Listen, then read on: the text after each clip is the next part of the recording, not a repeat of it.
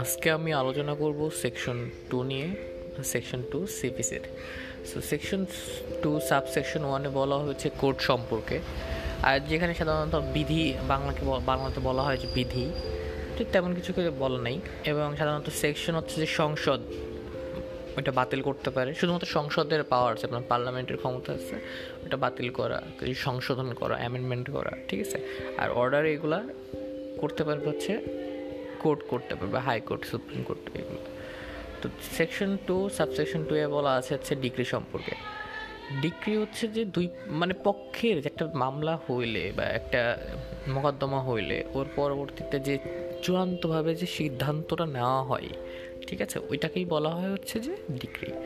তো সাধারণত ডিগ্রি হয় হচ্ছে দুই প্রকার। প্রথম হচ্ছে যে প্রাথমিক ডিগ্রি মানে ডিগ্রির কার্যক্রম যদি আরও বেশি বাকি থাকে, যেটা দরকার হয় প্রাথমিকভাবে যে একটা ডিগ্রি দিয়ে রাখা দরকার, ওই ক্ষেত্রে সেটা প্রাথমিক ডিগ্রি বলা হয়।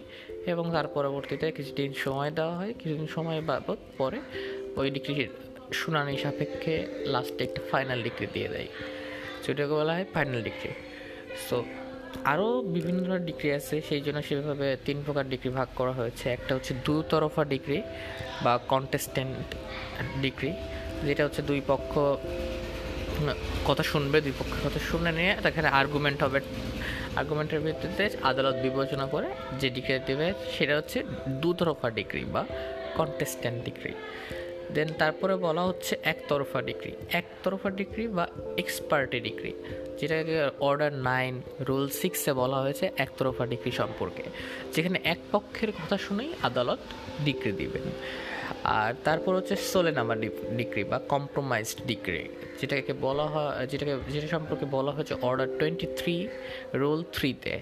আর এটাকে বাংলায় সাধারণত বলা হয় আপোষমূলক বা বোঝাবুঝির মাধ্যমে, যেটা বোঝাবুঝির মাধ্যমে সেটাকেই বলা হয়েছে আপোষমূলক বা compromise decree so section two subsection থ্রিতে বলা হয়েছে ডিগ্রি হোল্ডার মানে হচ্ছে ডিগ্রিদার মানে যার পক্ষে আদালত ডিগ্রি দিবেন, সেটাই হচ্ছে যে ডিগ্রি হোল্ডার।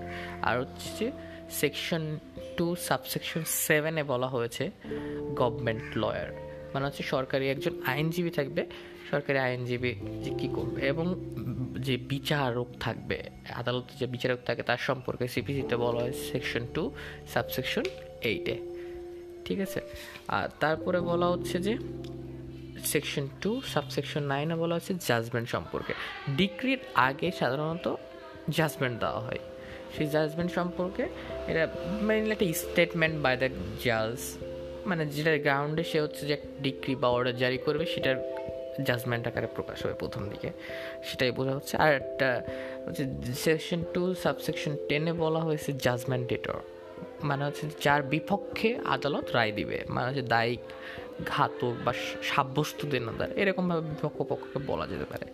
আর সেকশন টু সাবসেকশন ইলেভেনে বলা হয়েছে রিপ লিগাল রিপ্রেজেন্টেটিভ মানে হচ্ছে কেউ যদি মৃত হয়েছে তার লিগাল রিপ্রেজেন্টেটিভ মানে প্রতিনিধি যে আছে, সে তাকে বলা হয়েছে legal representative section two subsection টুয়েলভে বলা হয়েছে মেন্স প্রফিট মানে হচ্ছে অন্তর্বর্তীকালীন মুনাফা। কেউ যদি বেআইনিভাবে বা বা জোরদখলভাবে যদি কোনো সম্পত্তি দখলকৃত করে নেয়, তারপর ওই দখলকৃত জমি থেকে যে টাকাটা লাভ করে ওই সময়ের ভিতরে, সেটাকে, সেটা হচ্ছে সুদ আসলে বা সুদসহ ফেরত দিতে হয়। যখন আদালত ডিগ্রি বা জাজমেন্ট দেওয়ার পরে। সো বেআইনি এই ক্ষেত্রে একটা জিনিস আছে, যদি বেআইনি জমি দখলের ক্ষেত্রে, তারপরে যদি ওই ওই জমিতে যদি কোনো ফসল উৎপন্ন করে উৎপন্ন করে যদি কোনো উন্নতি হয়, তাহলে সেই টাকার লাভের অংশ তাকে দিতে হয় না। এটা সম্পর্কে বলা হয়েছে section thirty four thirty four এইটা, এ- এ- এ- এটার মাধ্যমে বলা হয়েছে যে টাকা দিতে হবে না। তারপরে বলা হচ্ছে যে সেকশন টু সাবসেকশন থার্টিনে বলা হয়েছে যে অস্থাবর সম্পত্তি মানে মুভেবল প্রপার্টি আর সেকশন টু সাবসেকশন ফোরটিনে বলা হয়েছে আদেশ বা ডিক্রি সম সরি আদেশ সম্পর্কে। যেটা হচ্ছে যে কোনো একটা মোকদ্দমা চলাকালীন সময়ে আদাল- আদালত আদেশ দিতে পারেন, ঠিক আছে? সেকশন টু সাবসেকশন ফিফটিনে বলা হয়েছে ফ্লিডার সম্পর্কে মানে হচ্ছে উকিল মানে হচ্ছে যারা হচ্ছে পক্ষগণের প্রতিনিধিত্ব করবে, তাকেই বলা হচ্ছে উকিল।